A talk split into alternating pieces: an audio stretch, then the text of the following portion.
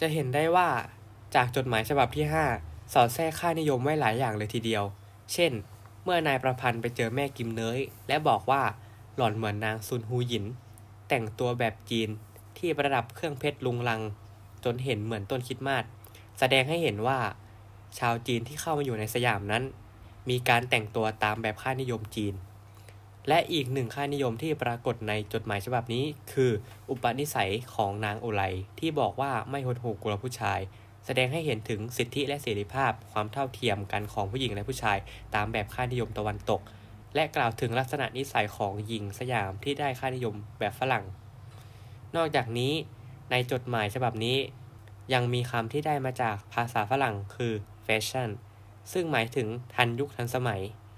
และนี่ก็คือเนื้อความของจดหมายฉบับที่ 5 นะครับ และการวิเคราะห์สิ่งที่ต้องการจะสื่อสารจากทัศนะของพวกเราสองคน และใน EP ถัดไป พวกเราจะหยิบยกจดหมายฉบับใดขึ้นมาวิเคราะห์ ติดตามชมก็ได้เลยครับ